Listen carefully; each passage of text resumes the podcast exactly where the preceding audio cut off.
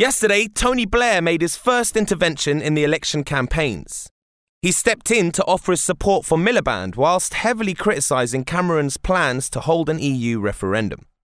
Blair argued that an exit from the EU would cause economic chaos and damage Britain's international reputation. I hear talks of chaos should Labour win. Think of the chaos produced by the possibility, never mind the reality, of Britain actually quitting Europe. He claimed Cameron didn't really want to leave the EU, but was caving into pressure from UKIP. Aside from slating Cameron, Blair praised Miliband for his strong stance on the issue. The Labour leaders always argued that Britain's better off as part of the EU and refused to consider a referendum. But Blair's public endorsement of Miliband may not be a good thing. He's still a controversial figure because of the Iraq War and his shady business ventures since stepping down as PM.